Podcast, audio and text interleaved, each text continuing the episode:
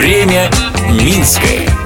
Привет! По столице прошлого, настоящего и будущего вы прогуляетесь вместе со мной, Людмилой Милославской. От верхнего города к городскому валу идет одна из самых красивых старинных улиц Минска – революционная, бывшая Койдановская. Об истории этой улицы сегодня и расскажу. Время Минское.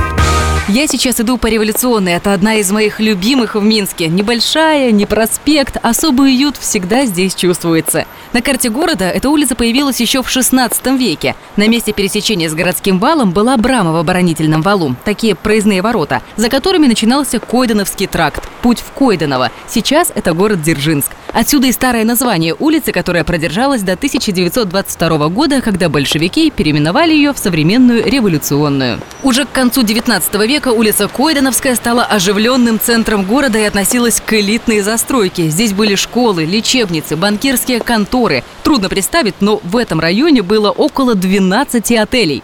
Слову, на революционной в четвертом и двенадцатом домах в XIX веке жил и работал основатель национальной драматургии и автор слов к первой белорусской опере «Идиллия» Винсент Дунин-Марцинкевич. В самом начале улицы, на доме номер два, бюст Максима Горецкого. Именно здесь был основан Институт белорусской культуры, позже там сделали кинотеатр «Родина». Затем, как течет время Минское, слежу я, Людмила Милославская. Благодарим за информационную поддержку программу «Минско-Минчане». Смотрите в субботу в 11.00 на телеканале СТВ. Время Минское.